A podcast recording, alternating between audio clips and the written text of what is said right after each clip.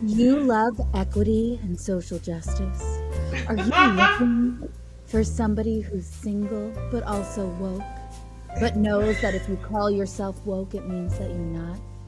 Well, slide on into my DMs, baby, because I'm here waiting for you. Lauren has a future in radio.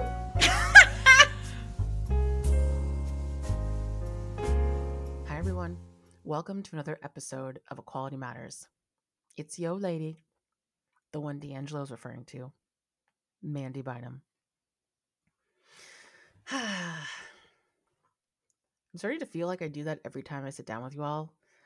And it's probably because I've just had a chance to listen back to the episode that I'm about that I'm about to intro. And I'm just so like feeling like I can take a clean and deep breath of inspiration. And it just feels nice.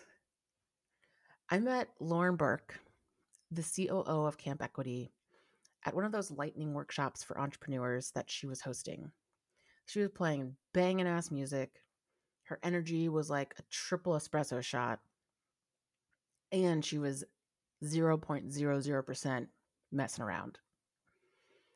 And as soon as I found out what she and Donnie Belcher, the CEO of Camp Equity, were doing, I was emailing them both immediately to see if we could chat more because you know something I hear a lot when talking to white leaders in the tech industry, at least, is like this rabbit hole circle talk to the root cause of racism and how the solution is so far removed from what they do every day.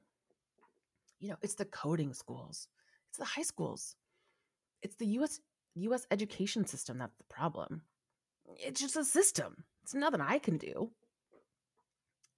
And the actual anecdotes, I just, you know, write down in my journal and file it under hashtag excuses white people make. But, you know, conceptually, I can totally understand the feeling of hopelessness while at the same time knowing that it's really just another way of avoiding responsibility for doing anything to dismantle the systems of white supremacy.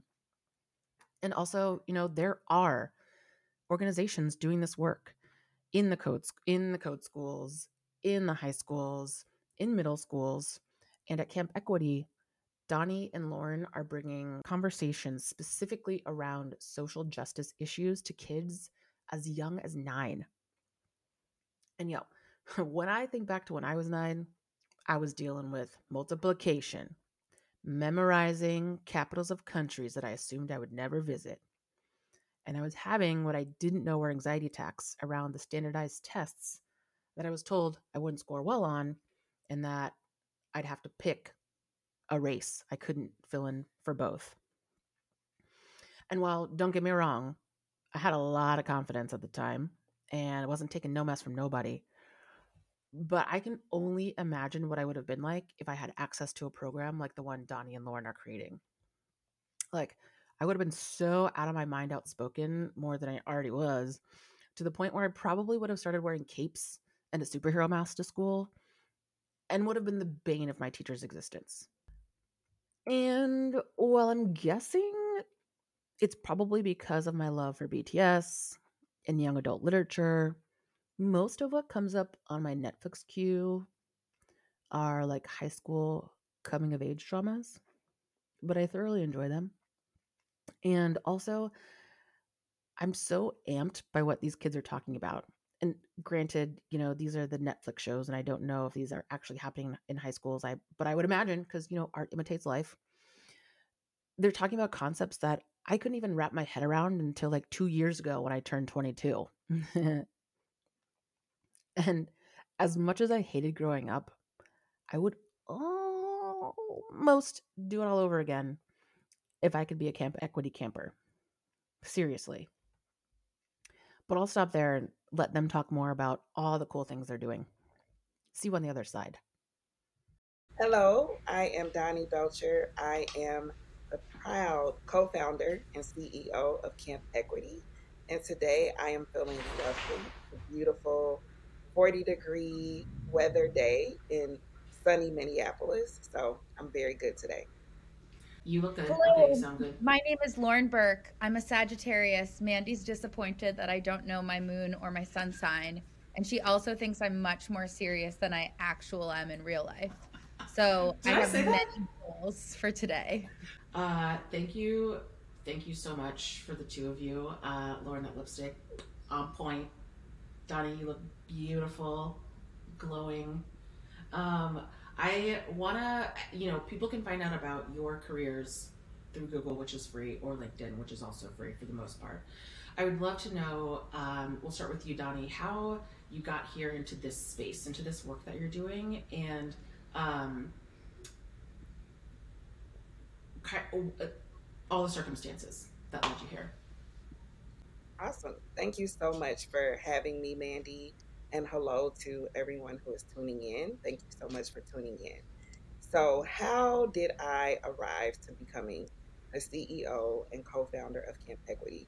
The story for me would really have to start when I was um, 12 years old in sixth grade. I had the opportunity to participate in a program called Freedom Schools, which was um, created by the Children's Defense Fund, and had the opportunity to meet my personal Shiro and someone who is um, a mentor of mine, um, Marian Wright Edelman. And in Freedom Schools, that was the first time that I really learned about, um, kind of from a, a structured standpoint, learned about racism, learned about inequity. It was the first time that I met people who had went to college. They were like young professionals who were basically like facilitating all of our learning. Um, and it was just a transformative summer for me. And it Mhm. was then that I decided that A, I was very passionate about education and youth, and B, I was committed to continuing the work of the civil rights leaders that I had learned about in in um, Freedom School that summer, including folks like Ella Baker, folks like you know Martin Luther King, and all of the civil rights leaders that you know we now know and love.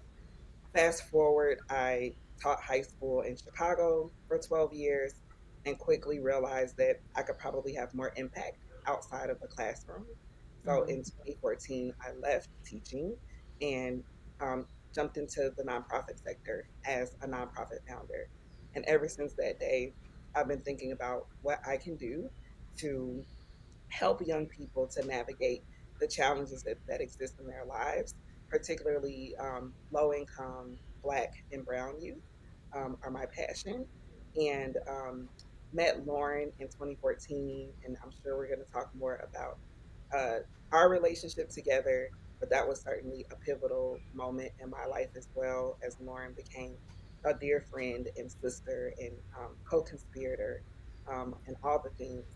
And uh, January of 2021, I woke up and I was CEO and co founder of Camp Equity. And here we are. Um, and hi, everybody. My name is Lauren Burke. Um, I am a cis white woman speaking to you all from Connecticut. Um, probably where my journey began was when I was eight years old and I really wanted to cut my hair short. And my mother wouldn't let me cut my hair. And so I decided to hold my very first ever protest.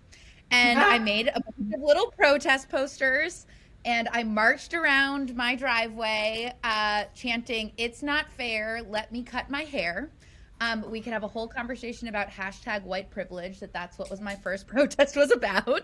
Uh, but, but I think from then on, I just really became passionate about youth and youth justice and youth knowing what's best for us and and just creating a better world and that was sort of my first my first um venture into uh, causing good trouble, let's say. And luckily, um, it expanded from just being about me and my hair to being larger about how to create more equity in the world. Um, I lived in China in high school for a year in high school and came back and was a translator um, for students from China in the classroom. And in 2002, Massachusetts did away with transitional bilingual education policies as part of a, a, a white supremacist wave that was creating more English only implementation in classrooms in the early 2000s. And that was the first time I really saw the impact that a law could have on the on the individual lives of a child. Again, because I grew up middle class, white, fully abled, um, citizen, all of that. Uh, I was pretty good at arguing by that point, and so I thought about doing a career in the law. Um, was originally interested in education law, but after meeting with a number of Chinese youth who were trafficked from China to the United States to work in restaurants here, um, decided that I really wanted to go into immigration law.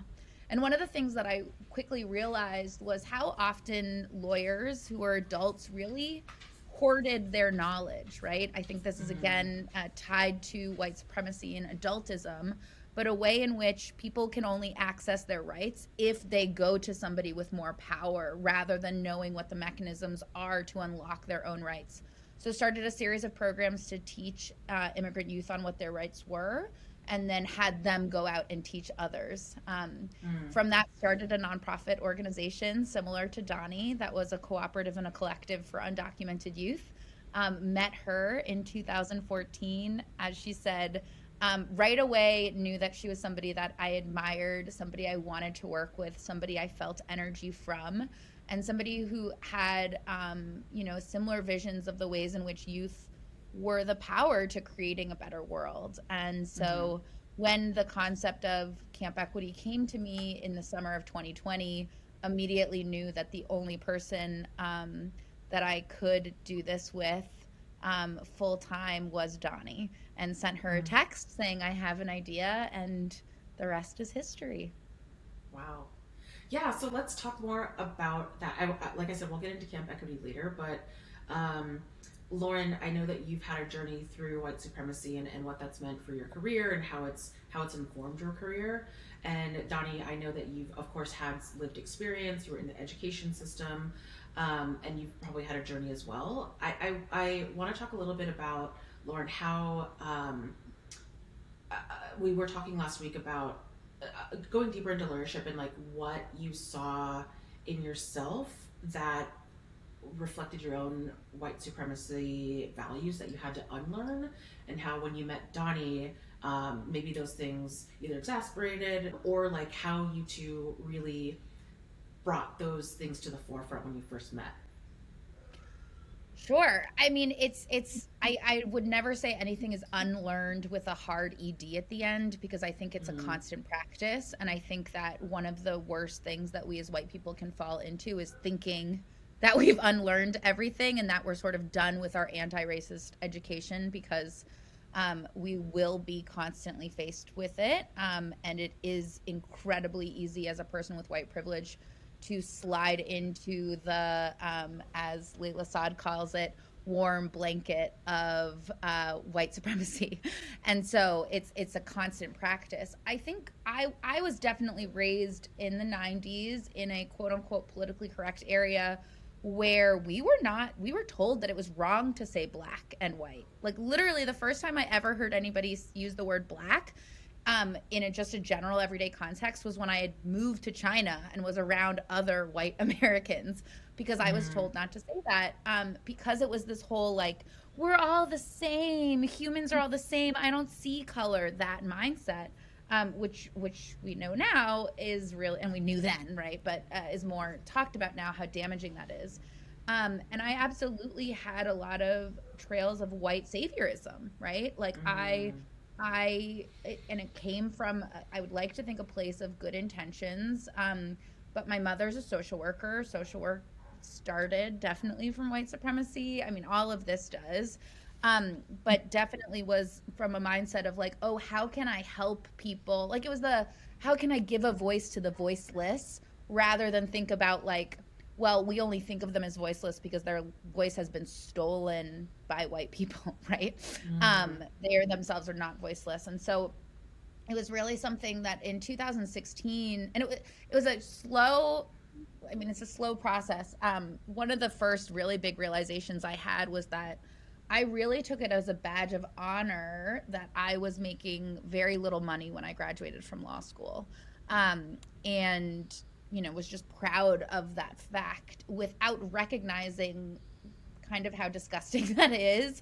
Um, because it's only you, you only feel comfortable making a low income if you don't need money. And you only don't need money if you come from a place of privilege and so i sort of had this realization that by me being a part of of you know glorifying martyrdom in that way it was both furnishing this white savior perspective and it was also ensuring that only white people and only privileged white people could be public interest and social justice lawyers, right? Because my, mm. my clients would never be able to be a lawyer accepting such a low salary because they had families to support. They didn't have the comfort of knowing that their parents could support them for an extra month or two if need be, right? And so it was through moments like that where I was like, oh my gosh, what I've always thought was the right way to do social justice and nonprofit work is actually just perpetuating the problem and I think that's why we see so many of these same inequities continue to exist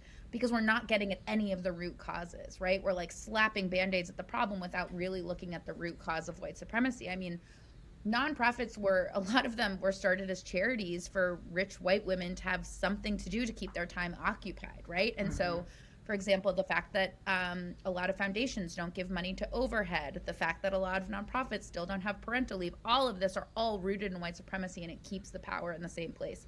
So I'm going off topic a little bit, but in 2016, I decided like I should not be the leader of an organization, especially not an organization where of the like 700 young people we served, one was white, I think, and he was from Poland. So I was like, mm. this is mm. not the place for me to be a leader. And instead, really wanted to use my privileges and the things in which I had learned to help support other um, black and brown leaders who had the lived experience, who didn't have better solutions than I ever would, and just use my energies to fuel their efforts. Yeah, love it. And Donnie, when um, through through working in education and uh, how did that inform your experience when you went into nonprofit and we can talk about you know the the expectation of a black woman when and if she starts a nonprofit and and then like let's talk about how how that how that came to inform your relationship for you specifically Absolutely. Absolutely. So um, education for me was um, just kind of like basically like a front row seat to what was happening in our country um, in terms of, in particular, class. So I taught at a school in Chicago called Whitney Young Magnet High School, um, one of the one of the three schools that I taught at, which also happens to be the um, alma mater of former First Lady Michelle Obama. Mm-hmm. And Whitney Young was one of the first um, magnet schools in the country. It started in the 1970s and very intentionally um, would recruit students who were a third white, a third black, and then a third what they would call other, which mm-hmm. um, changed over time. At, and in time, it was you know um, Latinx. In time, it was um, European immigrants. Just kind of depended on. It depends on what decade you look at the school. Um, and I quickly learned about what I, I will call and what we called in education creaming, which is essentially this idea that um, you would go all around the city of Chicago and you would get the quote unquote most gifted academically uh, most academically gifted students to attend the school. And what would happen is other students would be expected to go to their neighborhood school, which was less resourced, which had um, teachers who were not as experienced, and um, just reinforced um, kind of white supremacy from a very different kind of the, the capitalistic arm of white supremacy um, is what what I saw in practice every day. And as a black woman who went to public schools my entire life, um, went to primarily quote unquote neighborhood schools, I instantly saw just how class um, and in particular social capital can change the traje- trajectory of a young person's life regardless mm-hmm. of race. And so I felt, you know, and, and, you know, I was a part of like the Chicago Teacher Union strike that happened um, in like, what was that, like 2014, I want to say. Mm-hmm. Um, and largely just started to feel like I wasn't in the best possible place for what change that I wanted to see in the world. Right. Um, the students who couldn't test into Whitney Young, the students who didn't have parents who um, had the time, right, all the time to like do all of the research and do all of the advocacy that was required to get their kids into a school like Whitney Young. You know, I wanted to work with those young people. Mhm. So- and what? Sorry, Johnny. What? Uh-huh. What? How did that? How did that impact you? How did that impact your teaching and the way you were able to do your job? Did you feel like you were you were jaded after a while? So um, I wouldn't say jaded, but definitely disheartened because we did have some students who were recruited from low um, low income neighborhoods who weren't necessarily as who weren't considered academically gifted. And what I found were like those were the students that I was most passionate about. So while I was there, for example, I created um, co-created this program that would basically work with incoming freshmen to ensure that they had all of the um, interventions and the resources that they needed to be successful. So whether that meant like making special arrangements so that they could receive transportation because Mhm. they didn't they were didn't want to stay after school because if they stayed after school too late, they would be going back to neighborhoods where they felt unsafe. And so, you know, what can we do to like remove the barriers that exist that create one reality for students who were low income, primarily black, primarily Hispanic, versus those who who were not. Um, and you know, just after doing that kind of work in that context, just really felt a calling that I needed to do more of that work, but but in in community, right? Mhm. Um, in community where students weren't being pulled out or isolated because of whatever privilege that and, in, in this case it wasn't white privilege right it was um, class pri- privilege Mhm. Mhm. And so tell tell let's go into 2014 when you met, um, and what what what what it was about each other that was so magnetic and, and how that plays out today. yeah i can start um, when i first met lauren uh, what i remember is uh, just her energy um, at the time. If i'm not mistaken our very first conversation was lauren recruiting other fellows to come and do yoga or something like that because we were in a retreat for that week. Um, and i just love just like her energy and and her spirit in doing that. And also quickly you know quickly realized that we both had a love um, of youth right very different right? Lauren was coming from um, new england i was coming from the midwest but we both had this lens of looking at the next generation and like what what can and should be done to elevate and amplify um, those young people. And so throughout the years lauren and i would always check in regularly about what was happening with our individual work but then also anytime there was anything um, anything in the world that was happening that was just like super challenging. So whether it was like when trump got elected and you know shortly thereafter you know lauren decided to uh, get in a van and go and provide legal support um, to people who needed it whether it was this past year after george floyd was murdered um, and then also just as we kind of pivoted throughout our our different career choices you know i did some consulting work um, or started to do consulting work in 2019 lauren had been doing that work a little bit longer than me so i'm calling lauren lauren how do you approach pricing? What should i charge for this? What should go on my website? How do you decide your services? And so we've really just been um, you know i would call us almost like business besties for the longest um, and then just like friends just checking in on each other over the years. And every year since 2014 we've always we always say we want to work together we got to do Yeah. something together and it was just like but we could we never really landed on what that something would be although we have had lots of ideas over the years until july of last year when Yeah. um, when when we spoke about at the time what was called the school of the resistance that would Mhm. eventually become um, camp equity And Lauren, when you when you first got together, um, or when you like you you called Donnie with the idea, and and uh, you talked last time about like the important decisions you made up front around your like how you would how you would um, confront, I suppose, the dynamic between you two with with a like a plan ahead of how you would run the business. Can you tell us a little bit more about that?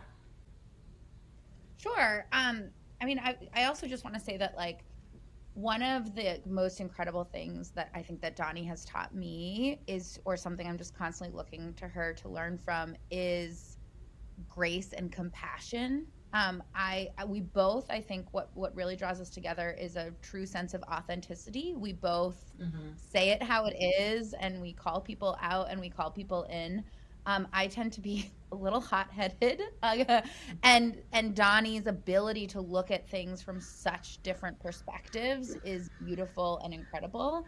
Um, and mm-hmm. also just the the the sense of like boundaries of just recognizing like it's not always going to work with everybody and everything. And um, I just find Donnie to be this like epitome of grace and compassion and wonder. And so I just I'm always learning that from her. Um, you know, I, I think very early on, like I've gone through my own journey of like from you know, kind of being canceled by a couple of people and sort of thinking like, oh my God, I should never do anything ever again. Um, to to really realizing this past year, oh, maybe I should just be working with white people. Maybe that's like I should just be a part of like the dismantling efforts.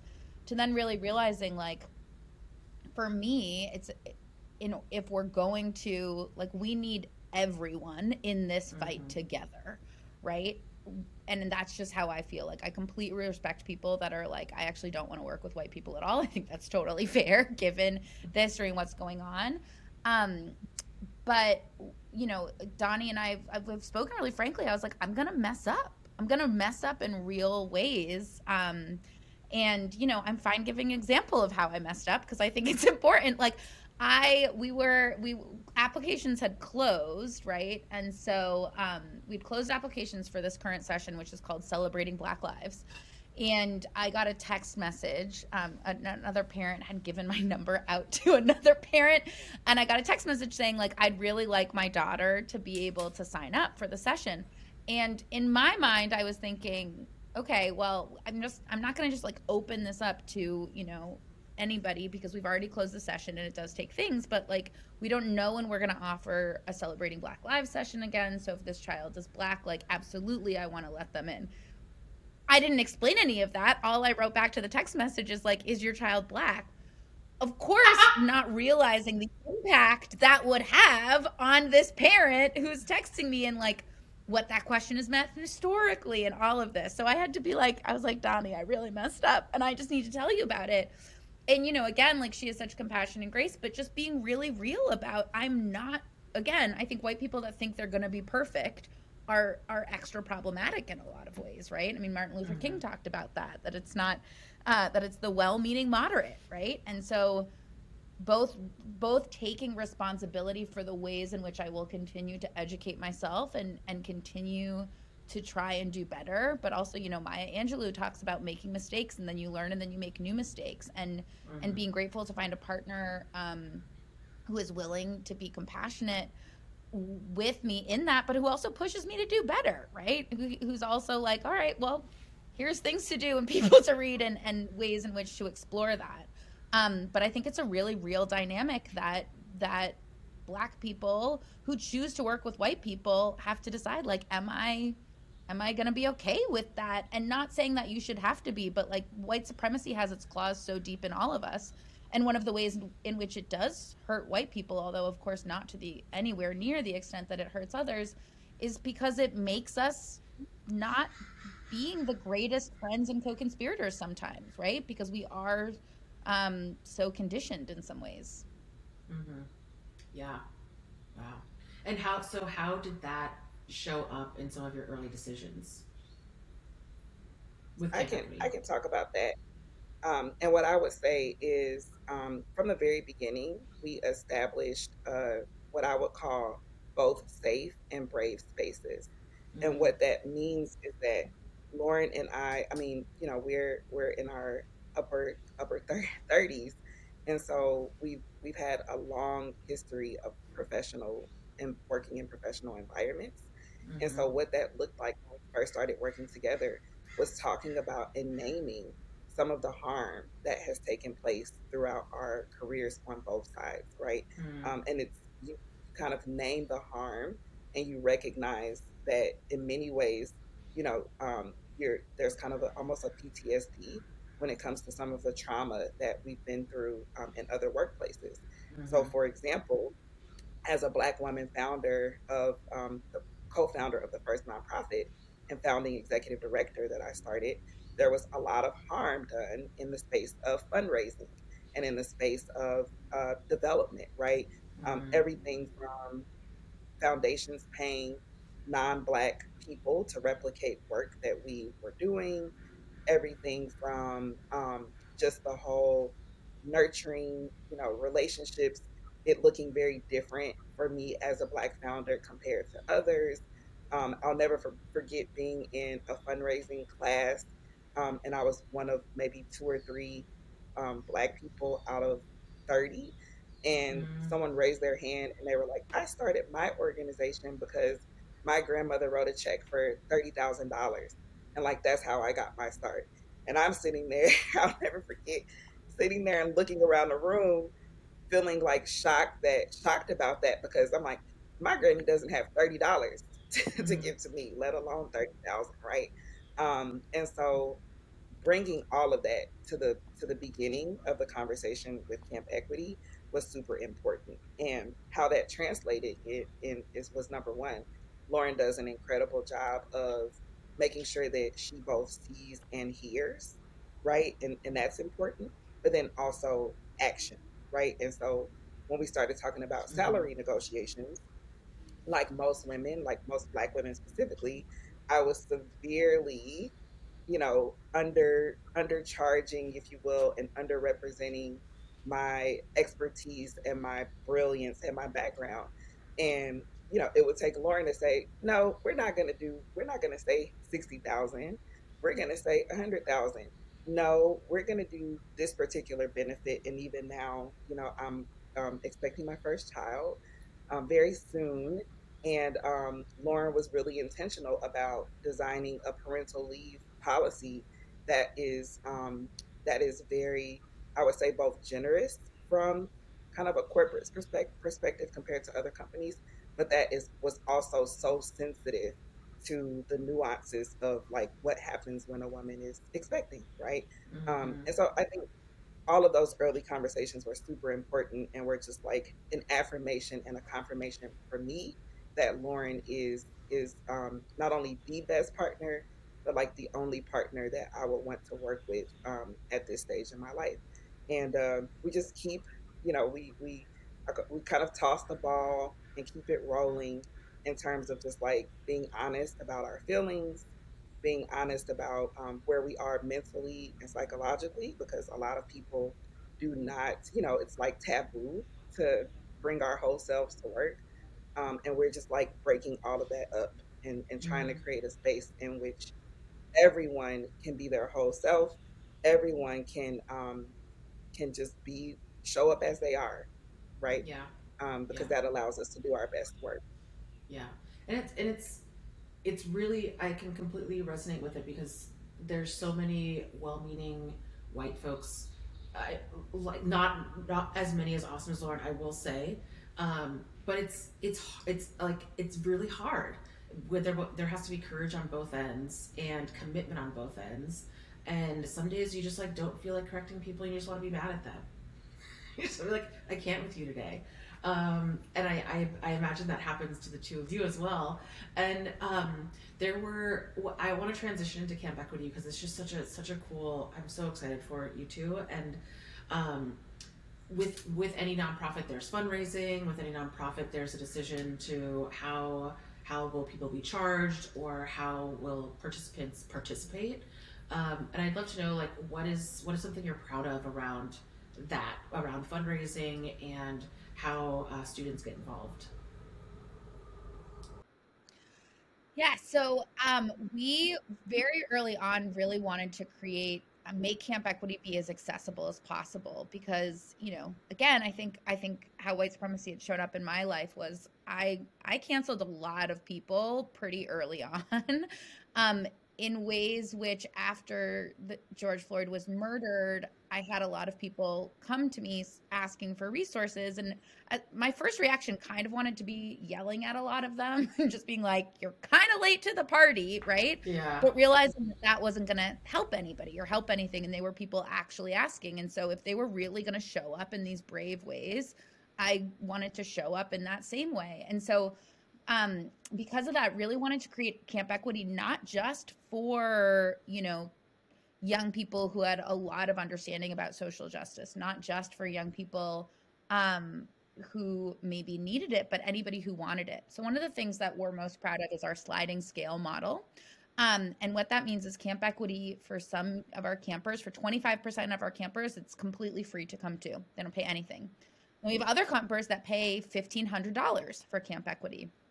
And how our sliding scale works is it's totally honor based. So parents come in, or guardians, or, or any caregiver can come into the system and they sort of look at what they would like to pay. But rather than have it be a passive experience where they just see an amount, it's an active experience where we're also educating those on income and equity um, in the United States. So, for example, our first paid tier is $24 an hour, and we label that um, to be for minimum wage hourly workers. And it's $24 because if the minimum wage actually kept up with the rate of productivity and inflation in the United States, it would not be the pitiful whatever the minimum federal minimum wage is right now it actually would be $24 an hour. That would be the minimum wage and so that's why that that is. Um, and then we also talk about you know a lot of people think that the top 10% of income in the united states means that you're making over $500000 and that's not the case. It's $100000 right? And so we're confronting people with actual income inequity and and giving them the stats and the figures we also always have an equity ticket available, um, which is for groups that have been historically oppressed from from receiving and maintaining and building wealth in this country. Um, and so that's part of one of the things that we're really excited about and proud of. And we've had parents actually say that they learned through this process. And then, I mean, my favorite thing that happened is we actually had two parents. Um, we had a, a, specific module, I think it was our third week, that was on income and equity in the United States. And we brought in Carlos Mark-Vera, an amazing, um, uh, the amazing founder of Pay Our Interns. Um, and we had two parents after that week who wrote to us and say, you know what, I didn't pay enough um, for camp. I'm going to pay more, which was really incredible because it showed us that they were either listening in or their kids were talking to them about what they heard. And then they realized, like, oh, shoot, I do need to step it up a little bit more. Um, and that's been really powerful and really incredible to see. Yeah, that is really amazing. And and what kind of have there been any particular learnings that you didn't expect or unintended impacts um, that you've learned from by doing that? By having this model? Like we're not charging it's, enough uh, or we're charging too much yeah. I mean, we're still we're still honestly we're still in the iteration phases of it, and so we're we're definitely exploring a bunch of different models. Um, you know, one of the things that we've we've realized is there campers who are now I, I swear if they were old enough to get tattoos they would get camp equity tattooed on their forearms because they are obsessed with it. And so we are thinking about okay there are parents who do maybe have a higher incomes but if their kids are coming four times a year you know that might be approaching 10 grand. And so how, which maybe is fine um, but they're also but they also might be involved in other you know charitable giving that they're doing and so one of the things that we also do is we engage in wealth redistribution, right? And so what that looks like is when our instructors come and speak, and I'm sure Donnie soon will explain how Camp Equity works and what it looks like. But when our instructors come and speak, we pay them, right? There, there's such a history of um, social justice leaders in general, but Black and Brown leaders in particular, of doing a lot of unpaid labor, right, to educate folks. Um, and so they all get paid. And one of the really neat things um, has been seeing that some of these now, the, the families with more means, are now becoming donors and funders of their organizations, right? Um, and the the you know we also though do talk about that it's not just money that's a way to give resources, right? Because we have we've had campers say like, well, what can I do if I can't donate? It's about you know, you have a TikTok account, like talk about this cool organization on your TikTok account, right? Spread the word, like here are other ways in which to do it. So I think the impact that rethinking about this is having on the kids in the ways in which they interact with the larger world in general is is really exciting. Yeah, chills, chills. Yes, please. Let's get into Camp Equity. Tell uh, like uh, tell us all about it, Donnie. Yeah. And so also, sorry, I'm sorry. Uh, and then Lauren, I'd like you to follow up that of like how you two go about fundraising as in your roles, like how your roles play in fundraising. Okay, go. Sorry, Donnie, go ahead. That's okay. Thank you. So, Camp Equity um, is a virtual online school or a program that educates third through 12th graders about social justice issues from lived experience leaders. So, mm-hmm. what happens is our programs, and we currently have um, what we call deep dives, Camp 101 and Camp 201. Camp 101 is basically like your introduction to social justice. You may have never heard of any of these terms before. Your your parents may not even believe that there are social justice issues. You may not believe that there are social justice issues. So this is literally like a crash course in some of the um, of the like movements, historical movements that have happened throughout time. So we cover everything from disability rights to immigration rights to mass incarceration um, to um, to environmental justice. You name it, um, Camp 101 covers it. And it's just mm-hmm. our goal is for campers to learn about at least one issue that really kind of like sparks sparks fire for them and that inspires them to continue on learning about that particular issue and others. And what we, you know, we saw that and we do lots of evaluation and surveying and checking in with our campers. And all of them kind of by the end of Camp 101 have found like their issue, right? That they wanted, that they are passionate about, mm-hmm. that they want to continue. Deep dives are is our opportunity to really delve deep into a single um, issue from a variety of lenses. So mm. we're currently wrapping up our deep dive called Celebrating Black Lives that um, talked about everything from venture capitalism within HBCUs to um, hip hop and literacy to community organizing through sisterhood. So campers got the opportunity to really look at the, the Black experience from a very dynamic kind of um, almost like spherical experience. Um, and that's so important because when it comes to equity and you know racism, stereotypes, you know people can be um, portrayed as one dimensional, and our goal is really to just celebrate and show the complexity and the dynamic nature of identity. Um, mm-hmm. Our second uh, our deep dive is coming up. Um, we will be opening opening up recruitment for that soon and registration soon but it will be called Power of Pride, and it will focus on LGBTQ plus um, communities. And we are over the moon about that because all of our programming, our campers have say so in what they're most interested in, and so that um, that particular Power of Pride has been highly requested um, from the very beginning, and we're mm-hmm. so excited to, to deliver that to campers.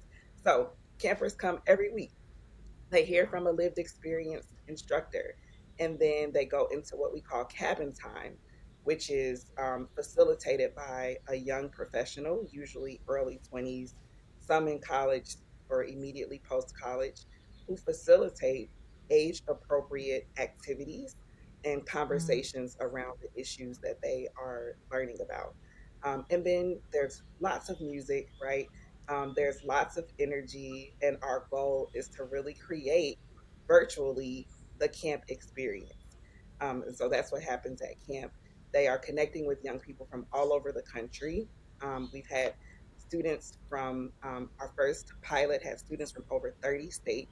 Wow. Um, major cities, rural communities, all different race, um, all different genders, and um, it's just been an incredible, incredible journey and one that really started out as a labor of love. When Lauren and I started Camp Equity, we were both full time employed at other places. Mm-hmm. Um, and by the middle of that first camp, parents and campers were emailing us asking, when's the next one?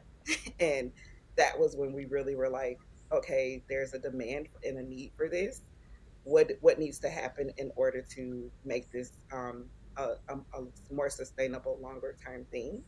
And that's when we decided that we would go full time because campers were like, "Well, when's the next one?" We hadn't even got to that part that part yeah, of the conversation yeah, yeah. or anything like that. Um, but I, I just think it just goes to show when you when you create something that is needed, when you create when you um, we're really led by our community in terms of our campers. Um, mm-hmm. and it's just it's just been beautiful. Like I can't I've never been more fulfilled um, in a in a job ever and and more excited about the future. And in terms of fundraising and how we make it work, um, you know, as Donnie said, like beginning, it really was a labor of love. We we came up with a certain number that we knew we needed to bring in from tuition mm-hmm. to at least sustain us um, a little bit. Um, Camp Equity was also co-founded by Prisma Herrera, who was our third co-founder um, mm. who's an incredible uh, Latinx woman who's getting her PhD right now um, in uh, Chicano studies and is incredible. So she was in school full time while we were doing this. And so we were like, okay, wow. what's the minimum that we need? We needed to pay the instructors, the or we wanted to pay the instructors and the counselors. Um, and then, you know, before, while, while we were so excited to start Camp Equity, we also were like, you know, Donnie and I both um, sacrificed a lot to start our first nonprofits. When I first started Atlas, I was an adjunct law professor. I was running the legal department of a domestic violence shelter. And quite honestly, I was babysitting on the weekends to also be able to make ends meet. Um, and I know mm. Donnie was in similar experiences. And we were like, it's time for the universe to show up a little bit and say that they also want this to happen. And the universe did. And we had a funder say that she really believed in this work and what we were doing and what did we need and mm-hmm. you know i think i wouldn't have done this 10 years ago but i just boldly said with donnie you know i was like this is what we need and she wrote a check to cover me and donnie's entire salaries for the first year wow. and you know if there are any funders listening to this that's how to create real change right it's to give people the freedom to be able to have that space to create, right? And that mm-hmm. trust to be able to do that also. Um, because it's it's really hard to to both uh, create w- from a place of possibility when you're struggling to pay the bills, right? And I yeah. think uh, that's a, that's a really real thing for so many nonprofit and social justice leaders I know, particularly those who are Black, Indigenous, or people of color. Um, Even for profit. So, yeah, exactly. Absolutely. Absolutely. And so, um, and then in terms of roles, uh, Donnie is our CEO. Um, and I'm the COO. And I very intentionally wanted to be at a role where I was like, let me do a lot of, I don't know if I can say this, you can beat me out, but let me do a lot of the at work, right? like, let me, like, I'll, let me see if I can figure out like HR and payroll and writing grants and doing the budgets again to free up more of your brilliant mind space to be the cre to be a like the lead creator in all of this because again like i think that while mm. white people can and should lead the dismantling um mm. it is not our job to be do the rebuilding right it is like i will dismantle the bricks of the barriers that racism has put into place but then you tell me what you want me to do with those bricks and i can be a mover right i will do the, the that piece for you um, so that's how we think about those different roles. And very early on, I also was like, you know, we were on calls with a couple people where I, you know, I've obviously, not obviously, I've experienced microaggressions being a woman and being a younger woman.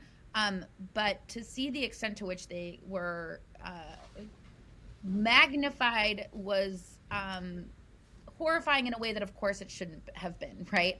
I mm. should have been known. And so now I'm sort of like, y'all don't get to talk to Donnie until I've done some vetting, right? Because yeah. that's not what I want her energy spent on, right? And and not again not from a like patronizing place, but from a like she's too important to have to deal with that unless I feel comfortable enough that one you are going to be adding value, right? And two that it will be um it'll be a space where possibility can thrive, right? Rather than having to play defense all the time and so I think that's also one of the ways in which I we we look at our relationship in, in that in that perspective. Yeah. Yeah. Love it. I love it. When I think about it, I, I think about it in plus one to everything Lauren said. Um, it's really a luxury and a privilege to be able to dream, right? And I think about the fact that, you know, I started working, literally started working illegally at the age of 12 they thought I was 14. I won't name the corporation that's still in existence that allowed allowed that to happen. But I worked out of necessity, right? Um, mm-hmm. Um, and have worked single jobs, two to two two to three jobs, multiple for, throughout my life. In high school, I had three jobs, not out of out of necessity because you know mm-hmm. we needed it. And so to be in a in a place now where you know when Lauren and I spoke about Camp Equity, you know I was very honest about being in a place in my life where a i'm exhausted you know so you're dealing with and just dealing with a person who has just been through so much um, professionally fundraising all of that stuff you know it's just been a lot and so i was honest about that and i said mm-hmm. we, we both were honest about our areas of kind of like concern and our areas of challenge and pretty quickly divvied up the work in a way where we could both do what we were best at and um, and where possible, what brought us the most joy. And so, yeah. absolutely, can we do? You know, because we're scrappy social entrepreneurs, we can do it all, right? we'll take. We are totally like jump and we'll build the net on the way down. Not the mm. we're not even looking for the net to appear. We're jumping and like building the net on the way down, right? But being in a place now where it's like, okay, um, can I do fundraising? Yes. Do I enjoy it? No. And so that part of the work it really fall, you know, falls on Lauren. And then I come in when when it's like the closing conversation or when it's absolutely necessary. Whereas I absolutely love curriculum, absolutely love programming. So mm-hmm. that seems to be the bulk of the work that I do. And yeah. I haven't, frankly, just have never really had that freedom, right? Um, I, as a Black woman, I've pretty much always lived by the I do what I have to do, not what I want to do and that's yeah. something that I think has been um, is generational. My mother's the same way. My grandmother's the same way. And so, um, not only are we making great impact in terms of what we're doing with our campers in the world, we're also um, really changing generational narratives about what it means to work, which is very, very exciting because we're also providing an example to our campers, to our counselors, and to anyone who has the opportunity to be a part of Camp Equity about like there is what is. You know, what we say is there's another world is people say another world is possible.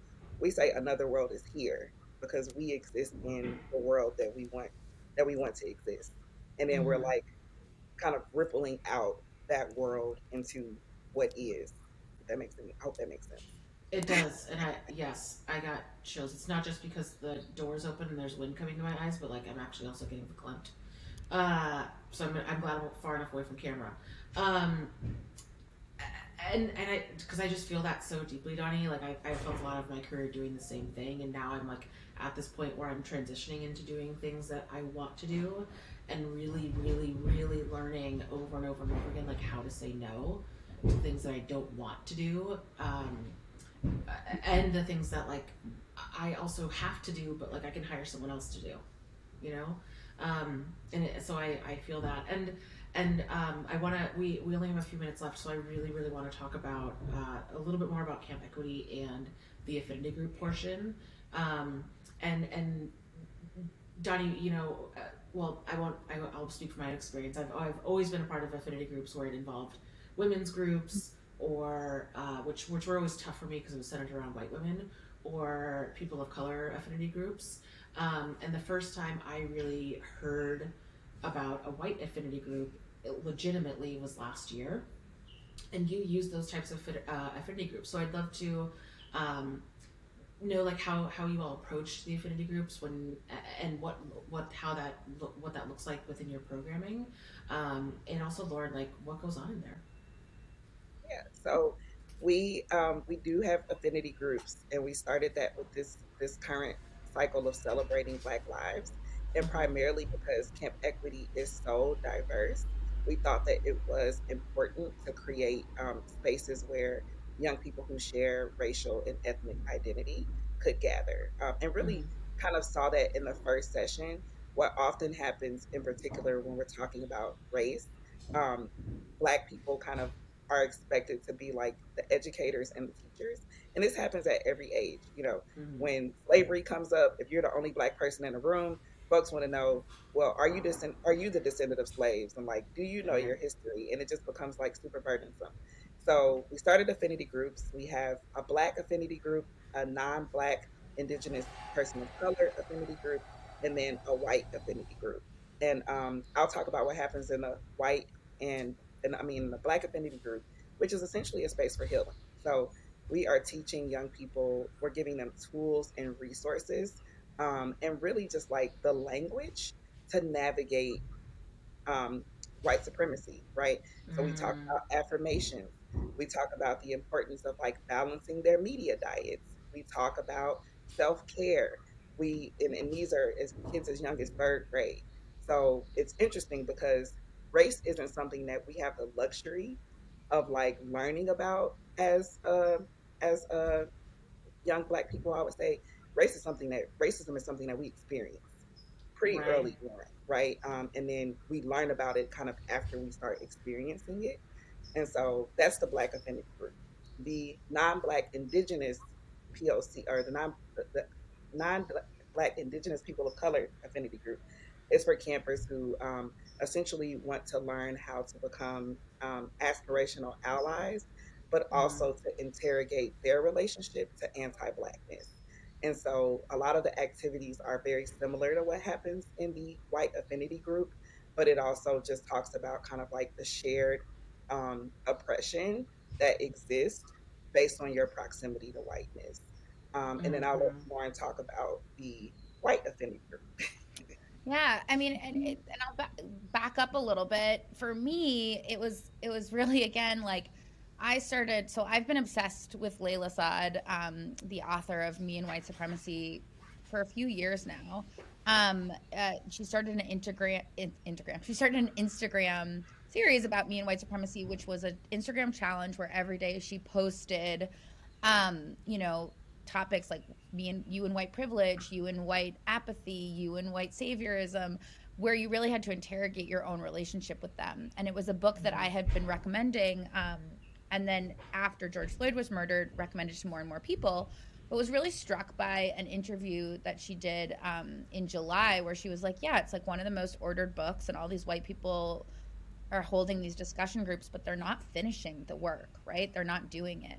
Um, and so I started an accountability group, um, which was a mm-hmm. mechanism by which every single day I send out a Google survey with her questions. And if people don't complete the Google survey, they get text messages and calls and all of that. And the first group had 21 people in it. Um, the next group I ran um, in January had over 100, and we just closed wow. registration for the next one, and we have uh, 187 people registered. Um, wow. So it really changed my mind in terms of like, you know, I think in, in the past I was like, oh, spaces of only white people, like, that's the KKK, right? Like what? Like like that's not; those are not leading to anything good. Um, but really realizing like black people do not need to have to listen to us talk and learn about white privilege because how pathetic is it that we're 37 and learning about white privilege? But again mm-hmm. that's how white pr- supremacy hurts us all right? It purposely makes itself unseen to those with privilege so that we are unaware enough of it so that we don't dismantle it. So it has been so interesting to do sort of that now with eight, nine, and 10 year olds, right? And so I lead a session for the third to seventh graders and then lead a session for the eighth to 12th graders. And even in those different age groups, seeing the ways in which the ninth graders have so much more to unlearn than the third graders do has really just convinced me that we need to be doing this work earlier and earlier because as Donnie said, you know, black and brown children experience racism um, from a very young age they know what that is. Like one of the first videos that we shared in the second week of the white affinity group was a HiHo video that was black parents talk to their children about interactions with the police. And a lot of the white campers were crying at the end of it i think in part because they just it was just such an eye-opening way for them to realize wow like my peers experience life in such a different way than i ever will right? So we we we loosely follow um, uh, you know, we talk about white privilege, uh, white fragility, which was a fascinating week to do with with young kids. Um, white saviorism. Uh, we're touching this week on white white apathy and how to overcome it, um, mm-hmm. and anti-blackness. Um, and those are sort of the five weeks that we really cover. But it is work, right? And we push the campers um, in a way that's beautiful, right? And and we bring up what's actually happening in camp, and you know, we'll start to say like, hey, why are the white campers talking more? right? Like this is about celebrating Black lives. Why is your hand always the first one raised, right? Um, mm. Um, and seeing like we've seen real changes in some of the campers' behaviors in just the five weeks. It's been like I was talking to a counselor earlier today who was saying that they had a they have a white camper in our white affinity group um, who always raises their hand first who this time around this past tuesday like literally this just happened raised their hand at the same time as a black camper, a counselor picked that, like said, you can speak. And the camper said, like, oh, actually, I'd like to hear what name other campers named more, which is like, right? Um, which was just really exciting. And so that's, it's been really exciting. But I will say, anybody who is thinking about doing white affinity groups, it is so important that you are so intentional and really clear publicly about what the purpose of the group is because I could see how others would be like, "Oh hell no." But then also, it's not a place to like vent about like, "Oh, it's hard to be white." You know, like that is not what it is. It is a place to push ourselves um, and be more aware of how to make anti-racism a part of our a part of our everyday lives, right? Yeah. Um, and so it's it's been exciting to watch. It's so cool. Um, my first thought when you said that after watching that video that everyone was crying, I, I was like, did then you talk about how you're not you don't cry, you don't do white tears when in front well, of blacks. Right. Well, and it was and it was interesting, right? Because we talked about how that's actually why you want to have these white spaces in a way because it's not that you can't have any feelings about it it's that do not put those feelings on the burden of your black friends yeah. right and so so it, it is funny that you mentioned that because we did actually talk about that right away mm-hmm. and it was funny also my co-counselor um, my co-facilitator for the white affinity group um, me and that other person are the only white people in the entire camp equity universe right now um, they were like when I saw them crying, I really the first thing I wanted to do was like be really mad at them, like how dare you cry all this? But then realizing they're nine, and this is really yeah. like this is a really upsetting thing, right? And I yeah, and I yeah, think we do need to, you know, it, it it is sad that we live in a world where that exists. But then talking about, well, why is it that you are finding out about this for the first time and other right. people aren't? And again, this is why you know you you you process your feelings with other white people, right? Um, so that you can show up better for your black friends and communities and peers. So a- absolutely. Yeah. And, and I, I, have to remember like they're nine. But yeah. that's so cool that it's ha- that conversations are happening when they're nine. And I was going to say really quickly, which is why most of our metrics for impact um, for for Camp Equity are about action, right? Mm. Um, we while while behavioral change and that kind of thing is important.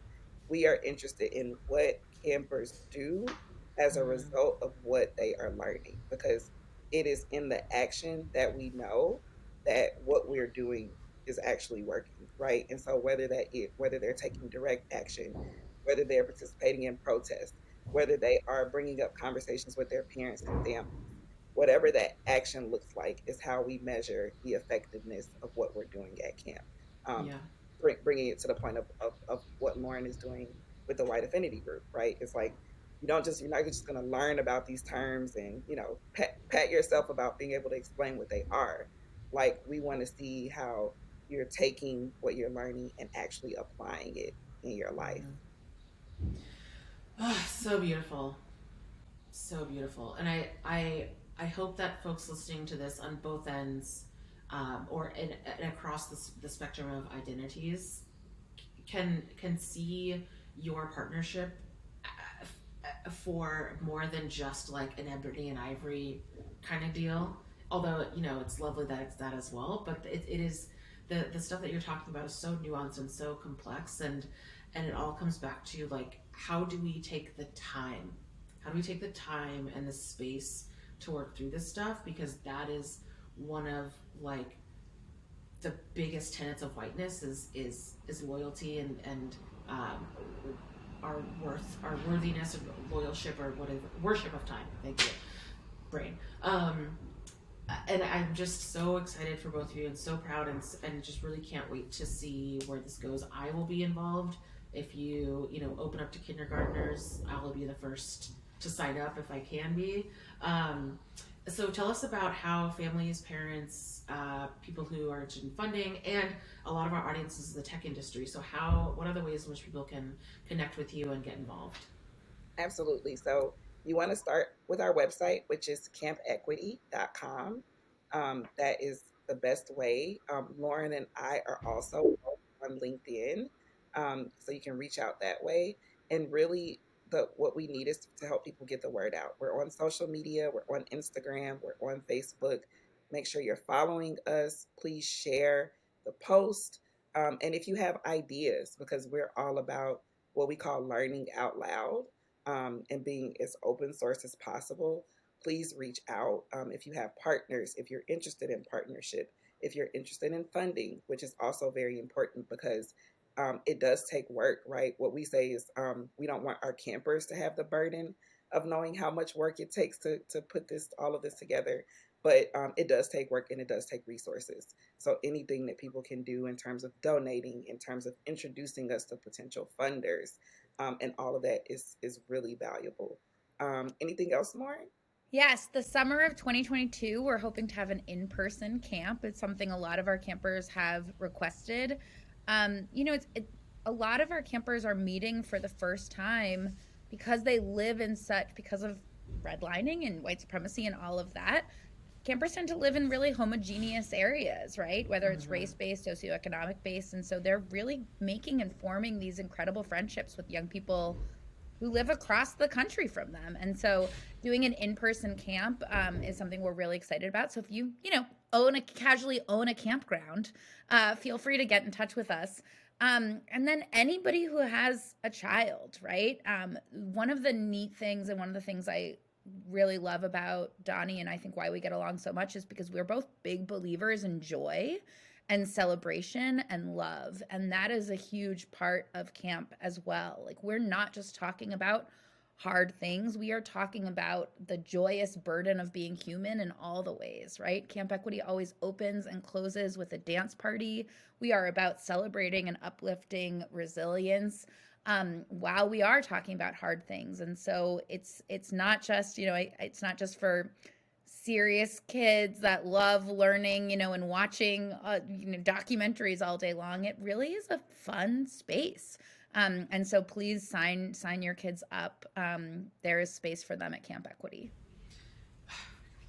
And uh, are you looking for instructors as well, in case? Yes, we are looking for instructors, and so on our website, you will be able to find um, very soon for our upcoming session an instructor form that you can fill out, um, and we will follow up from there. And so, and if you have um, amazing organizations that are led by lived experience leaders that you want to recommend to us, by all means, please reach out. Our general email address is info at campequity.com. Um, and so, you know, if you, you know, do have questions or you're not sure who to go to for what or that kind of thing, you can just email that general um, info account. Thank and you. the last uh, the last thing I'll mention is that um, we're always hiring counselors, right? We have new counselors for every session. So if you are passionate about young people and social justice and you want to work with an incredible cabin uh, and facilitate them through their camp equity experience, please uh, apply to be a counselor with us and join our family. I love it. I, I love it, love it, love it. Thank you too so much for everything that you do, for all of the work that you do, both mentally, physically, um, and emotionally. And um, I am so excited to see what happens. Thank you for having us, Mandy. Yeah, Thank you so much. Thanks. It's been great. See what I mean? Don't you just want to take like a deep breath and be like, ah, it's going to be okay? If you haven't already pulled over, or if you haven't already missed seeing your kid fall off the monkey bars because you were too busy looking up Camp Equity and how you can get yourself and your family involved, you can go to campequity.com slash current camps. And remember, or here for the first time, the deep dive to the power of pride, the deadline for enrollment is Thursday, April 15th, and session begins towards the end of May, just in time for Pride Month. You can find out more about them in general and Camp Equity at campequity.com or shoot an email to info at Camp Equity. For Insta, they are at Camp Equity. For Twitter, they are at Camp Equity. For YouTube, Camp Equity. And, and let me know if you can't find them otherwise. And if you're like me and have kids that are too young and are weighted with waiting with bated breath for the day when Camp Equity opens to either kindergarten age kids or my kid turns nine or your kid turns nine, I'm with you. I'm with you. And a special congrats, best wishes, all the luck to Donnie as she ventures into bringing a new life into this world. The Equality Matters podcast is a production of the Race Equality Project. Executive producer and writer is me, Mandy B. Our production manager is Caroline Komuhanji. Our editor is Mike Taylor. And finally, if you are interested in having your company take the Race Equality Index, which we're releasing May 1 for participating companies, or if you want to learn more about the results and insights of the last index, please go to raceequalityindex.com to learn more or schedule time with our team. Thanks for listening. See you next time.